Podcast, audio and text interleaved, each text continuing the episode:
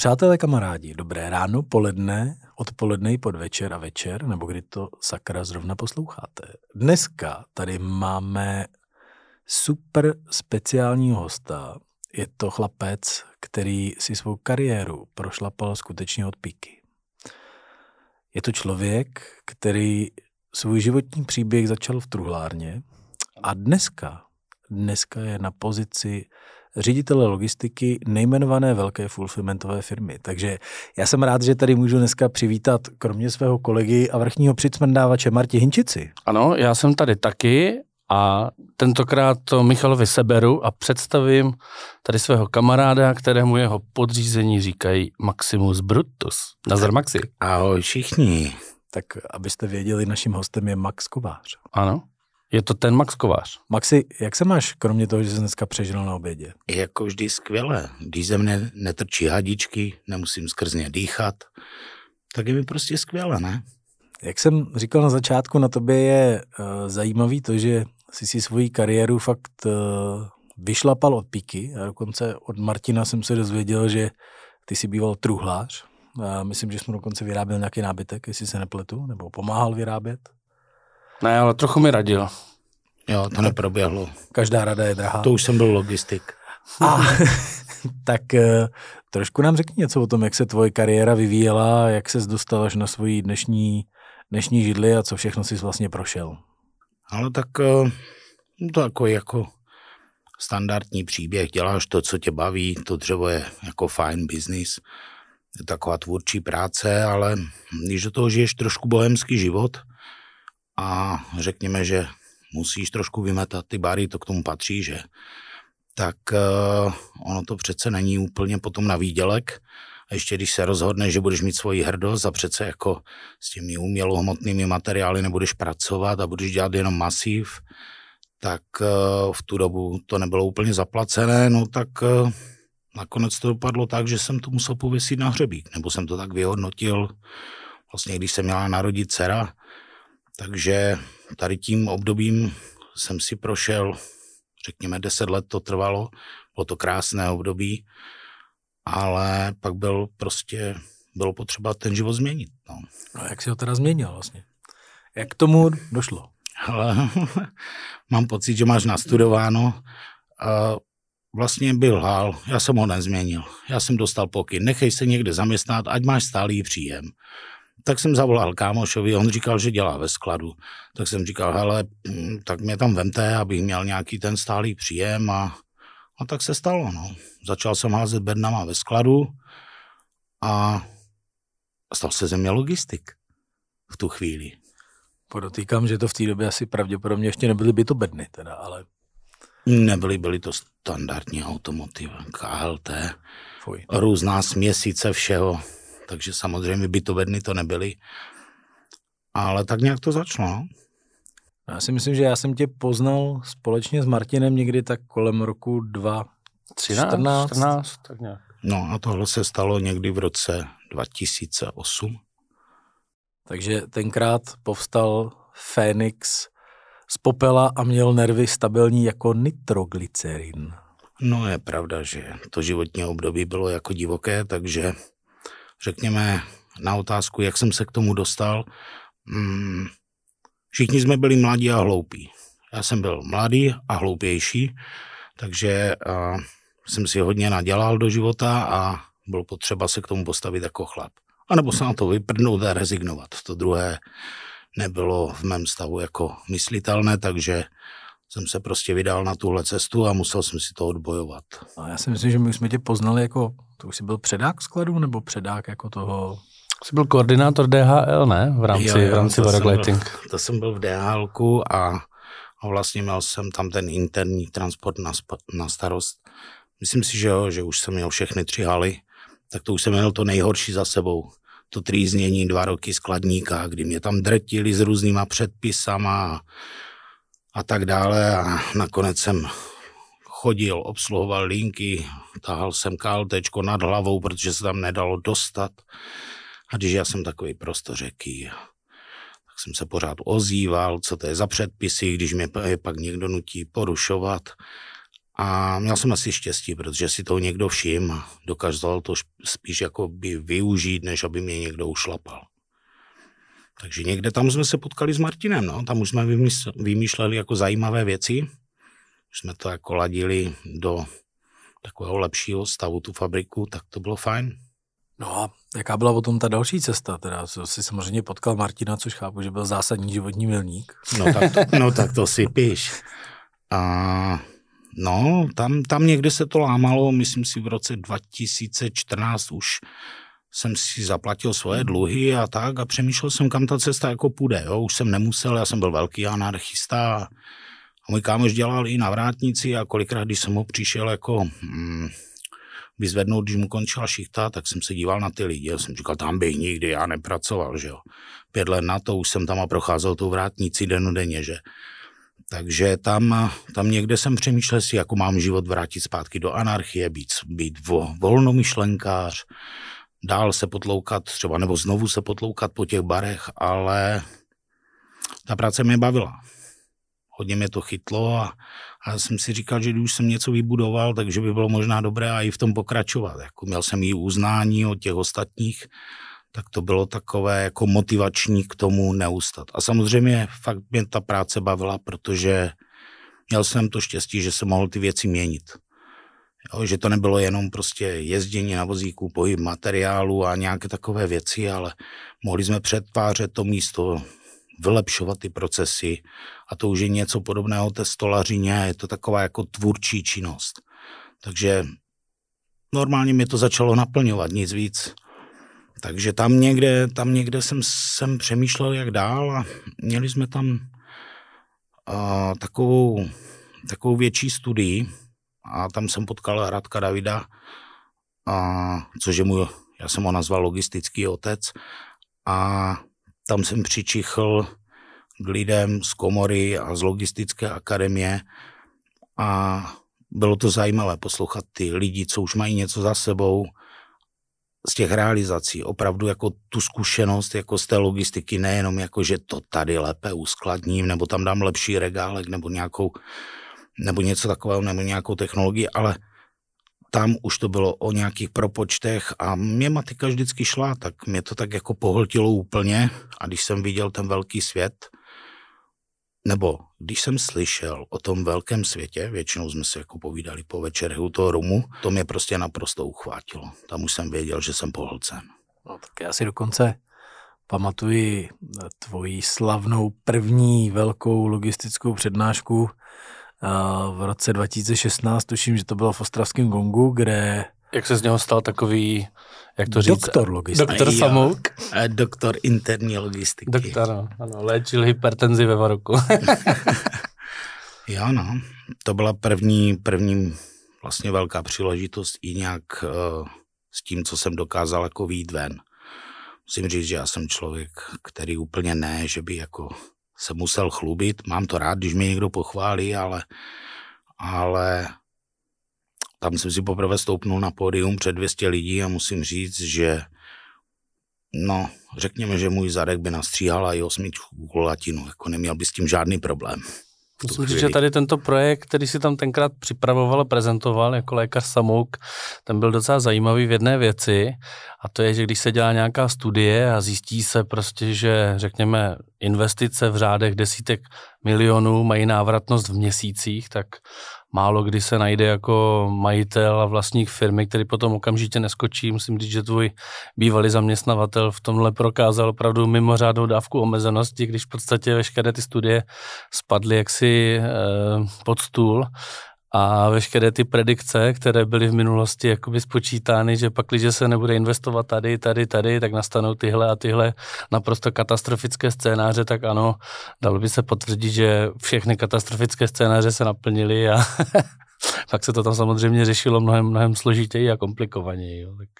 Tady to bylo složité v tom, že prostě, řekněme, korporát je takový složitý komplex schvalování, kdy všechno, co se vymyslí na místě, těma lidma, co tam na tom místě jsou a kteří ví, o čem to je, tak ti to celé vymyslí, postoupí to svému vedení.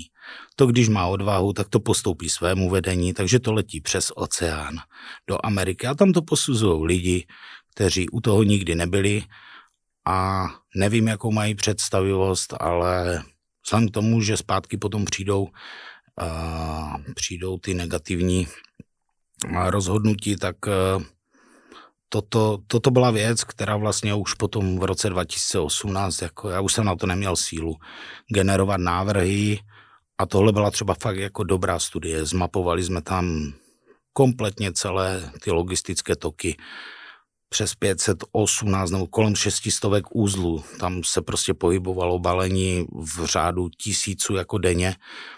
Fakt to bylo náročné, bylo tam nasazení warehouse managementu. Myslím si, že to byl hodně dobra, dobře propracovaný projekt a tam já jsem ztratil sílu jako pokračovat. Ta motivace už tam nebyla. Někdy v té době teda přišlo laso a omotala se kolem tvého krku Tatra? Jo, jo, nějak tak to bylo, no. Tam jsem se šel podívat a řekněme, byl jsem zvyklý z provozu, kde který byl fakt čistý, protože přece jenom světelná technika s ledkama vyžaduje, vyžaduje nějakou čistotu prostředí. Ta Tatra byla opravdu jiná v tom, že byl to velký provoz, byl to jako těžký provoz, přece jenom nákladní automobily a jsou něco jiného a skladají se z jiných částí než světlo. Takže pro mě bylo fascinující místo malých bedínek a tam nějakých elektronických součástek, jako mít v té logistice, že tamhle mi přijede stojan s celou nápravou, tamhle mi přijede stojan s celým motorem. Bylo to velmi zajímavé a navíc jako vidět na konci té montážní linky ten finální produkt, který byl ještě jako schopný odjet na ten polygon, na testy, bylo něco, co jsem si chtěl zkusit. A hlavně jsem si chtěl dokázat, že vlastně já jsem celou dobu vyrůstal uh, někde, někde kolem, kolem toho varoku nebo kolem té fabriky a chtěl jsem si taky dokázat, že to zvládnu v jiném provozu. Protože znalost prostředí je jedna věc, tam potom vyrůstají nejchytřejší lidi. Většinou ti, co jsou tam 40 let, potom jako nejsou schopni dělat ani přijímat ty změny, tak tím jsem se rozhodně nechtěl stát a bylo potřeba to posunout kousek jinde. Takže Tatra byla nejlepší volbou. Tak hlavně Tatra musí být dětský sen každého kluka, který má srdce, protože uh, my jsme kdysi měli doma 805, takovou tu štábní, která měla ještě benzínový motor. Pak samozřejmě všichni vyrůstali minimálně moji vrstevníci na Dakaru, no a když už se nikdo nepotkal s tímhle, tak prostě oranžovou 148 na písek měl snad každý. Já si pamatuju, že my z Brachu jsme pak měli 815, otec nám na ní natřel kabinu na zeleno a dost jsme se o ní hádali, takže no, víš, to byl model. trochu problém. Ano, ano. Takže jo, no, tam, tam samozřejmě jako srdéčko každého chlapa zaplesá. No a co byl takový jako za tebe největší fuck up, který byl v té Tatře v rámci interní logistiky? Taková otázka na tělo trochu. No, trošičku ano. A tím nechceme, aby si pomluval Tatru, já spíš jako se ptám teď na tvoji zkušenost a na, na, na věci, které by se dalo zlepšit, že všichni jsme určitě přesvědčení o tom, že jako Tatra má za sebou ohromný úspěch, eh, historii a i dneska ta firma jako roste a stoupá. Bohužel už teďka jako bez tvý pomoci, ale snad si nějak poradí. No stoupají pomalej, než by mohli, ale a byla to jejich my, volba. My jsme tam pořád a naštěstí jim pomáháme, děkujeme za to. No já jsem tam přišel úplně nadšený, že jo? tak jak jsem byl nabustovaný z Varoku a zapomněl jsem na některé ESA, které jsem měl v rukávu a to byl třeba dobrý kolektiv. Pokud mám dobrého ředitele, který mě podpoří uh, a který dokáže i si u svého vedení uh, nějakým způsobem uh, ty změny vynutit, tak to se dobře dělá a navíc prostě ten kolektiv, nás bylo asi 13, prostě táhnul za jeden pro vás a ta fabrika byla daleko, daleko menší a proces sama asi spíš i jednodušší než Tatra. A v té Tatře doběhl jsem tam nadšený, jak všechno budu měnit a tak dále. Během prvních dvou měsíců jsem zjistil, že to asi nebude tak jednoduché. Za prvé uh, i v tom předešlém zaměstnání jsem měl větší rozpočet, to byla jedna věc a druhá věc byla návaznost těch procesů a, a vlastně i budování v tom areálu různých těch logistických, eh, řekněme, center nebo skladů, tak byla daleko náročnější. Takže tam jsem si uvědomil, že to nebude tak jednoduché a vzhledem k tomu, že ten provoz tam byl už několik desítek let předtím, tak i řekněme možná ta mentalita těch lidí přijímat ty změny tam byla daleko horší. Jo. Pokud jsou tam lidi po vyučení a mají těsně před důchodem, tak oni prostě jsou zvyklí to dělat nějak a a v tom zůstaneš prostě sám. To můžeš jako na ně zkoušet tlačit a možná to protlačíš. Takže to jsou takové jako věci, které pro mě byly po naučením a na nich jsem si tak trochu vylámal zuby, protože na to je asi třeba použít jinou, jinou metodu, než já jsem byl zvyklý. Že to jako jde, že se trošku potlačí, trošku se namotivuje a nějakým způsobem to půjde a samozřejmě pak byly ty peníze. No. A potom teda přišel další milník tvý kariéře a to byl přestup z automotivu do e-commerce. Co do e-commerce? Do firmy, která se specializuje na logistiku pro e-shopy, která v době, kdy jsi tam nastupoval, byla v zajímavé kondici. No, musím říct, že já vlastně, když jsem šel do Tatry, tak jsem řekl, že jak to nebude teď tak, jak bych si představoval, takže se na to vypednu a vrátím se zpátky k strouhání toho špalku. Asi dovedu představit, to řekl teda ještě trochu říct, eh, trošku líp a řízněji a, a nebylo tam to slovo vyprdnu, ale to, tak jsem odbočil. Myslíš, jako, že se na to vyseru? To, tak jsem si to myslel. No. Jo, no tak, tak jsem to řekl. A tak jsem si říkal, že nemusíme hned na prvním rande to jako rozjíždět. Ale dobrý je, že tohle je jenom jako podcast a jak občas podcasty poslouchám, tak vím, že tam nemusíš být úplně slušný. To znamená, jako nepopisoval bych tady některé detaily, které třeba občas můžou jako přijít na tebe s Martinem, ale... Jo, bylo to zajímavé, byla to zhoda náhod, já jsem se prostě rozhodl, že tam skončím aniž bych měl něco vyhlídnutného. Tak uh, jsem si jako říkal, že by si udělal prázdniny třeba dva měsíce.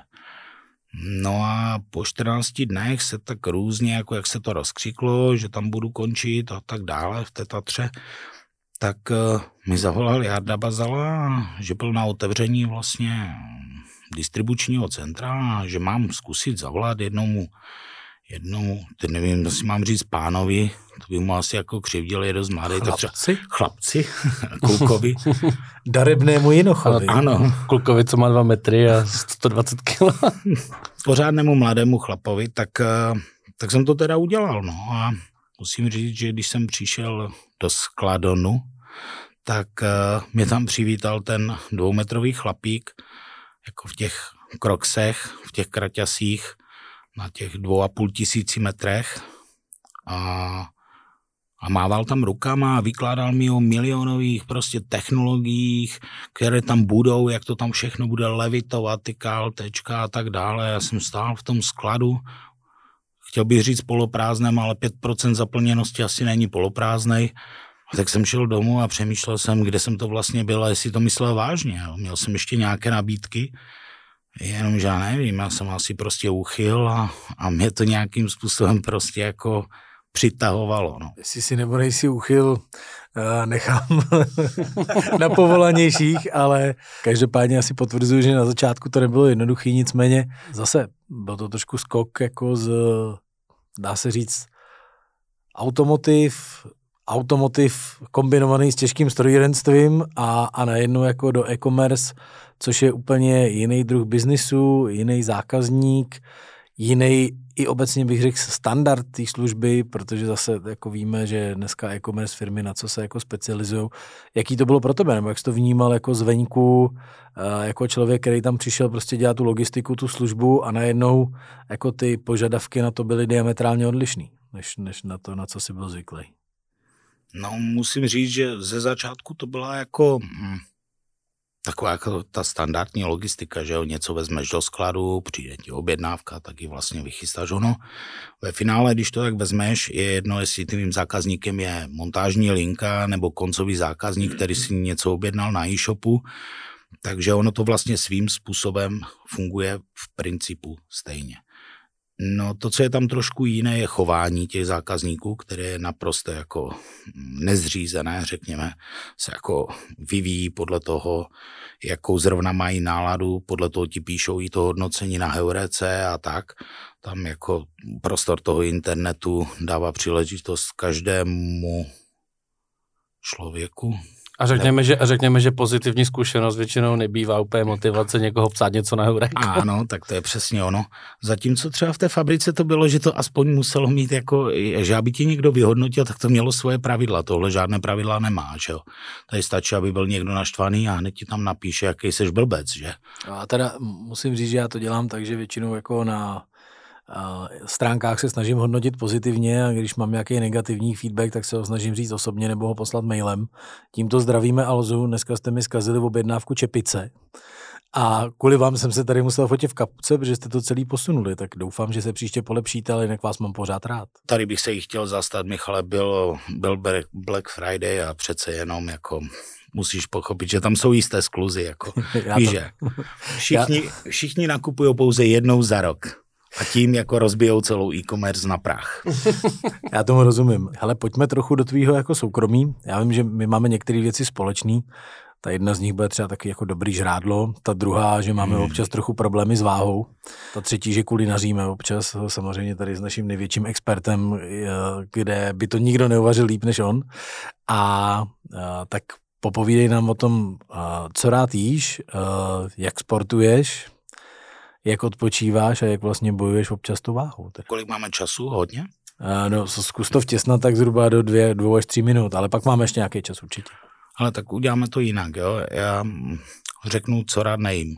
To je sladká rýže a žemlovka. pak samozřejmě jako všechno, že. A, a co se týká toho vaření, tak samozřejmě nějaký, nějaký relax jsem si našel. Jsem se posunul od toho, když jsem byl ještě mladý a úspěšně jsem jako zvládal uvařit čaj na pánvi, takže to se změnilo, no a tak není, není problém jako udělat si dobrý gulášek, člověk stojí mají jako radost, tady omáčku ze srdíček, nebo i ty jako čerstvější věci, nějaký dobrý kousek masíčka, k tomu grilovaná zeleninka, přece jenom a pro mě je to jako obrovský relax a navíc ještě se k tomu můžeš jako dobře nažrat, že? Tak co by ti tak jako neudělalo radost. Takže eh, a navíc, eh, já jsem doma takový líný a, a když to moje žena uklízí a pere mi a dělá takové ty domácí věci, tak... Prostě chodí po bytě se svatozáří. No, jak, tak samozřejmě jako Jako každá ženy. žena, že? Ano. Hm. No, tak eh, je fajn, když když potom jako přijdeš a on leží u té telky, položíš ten talíř s tím hotovým a vidíš, jak ten člověk je šťastný. Jak málo stačí ke štěstí. Vidíš, někdo kupuje drahé parfémy, šperky, mně stačí hodinky, uvařit. hodinky, někdo, obrazy. Někdo čistí myčky celý víkend. Jo, jo. Pak je o tebe ještě známo, teda ty máš, dneska už se nedá říct, já si pamatuju ještě malou dceru, ale ona už dneska moc malá není, viď? Jo, už je to velká holka, no. Přičem kladeš důraz uh, nebo v čem kladeš důraz na výchovu a co by si z ní chtěl vychovat za člověka? Taková trošku filozofická otázka, pojďme se do toho položit. Uh, no a ti to trošku jako poseru. Uh, Jsem nic jiného nečekal. uh, dívej, je to jednoduché. Já s ní nechci asi nikoho vychovat. Já chci, aby... Je to jedinec, a je to její život. Chci, aby věděla, že když některé věci bude chtít udělat, ať si o nich nastuduje, a buď ať si se mnou o tom popovídá, co můžou být možné rizika, ale ten život je její.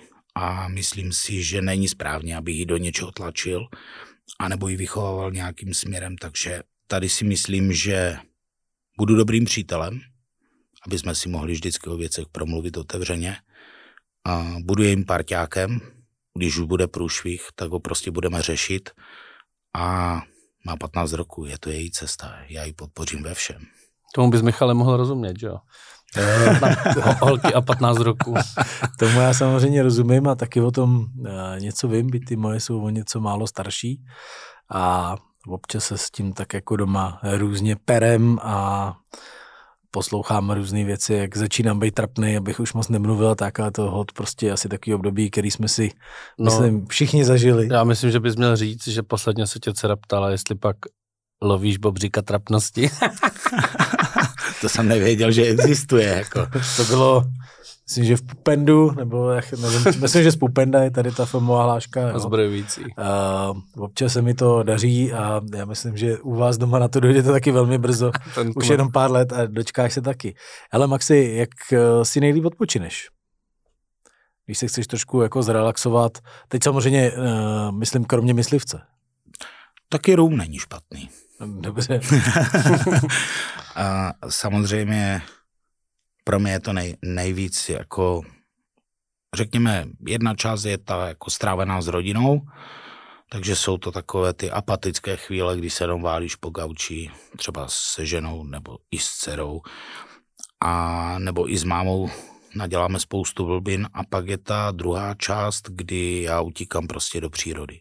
Tím, jak pracuji s lidma, tak uh, pak ty lidi občas jako nechci vidět, takže nechodím ani nejlépe jako turistickou trasou, chodím po takových těch stezkách, kde se stahuje to dřevo, kde jako normální člověk jako nechce jít, protože si doláme nohy.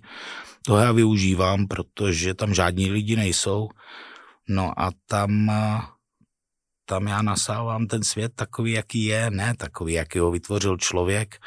To znamená, tam jako vidíš, jak jako padává to listí, něco usychá, sem tam, tam nějaká houba požírá nějaký strom, nějaké mrtvé zvířátko se vpíjí do země, tam to prostě se rodí a zaniká úplně tak, jak, jako s čistým klidem.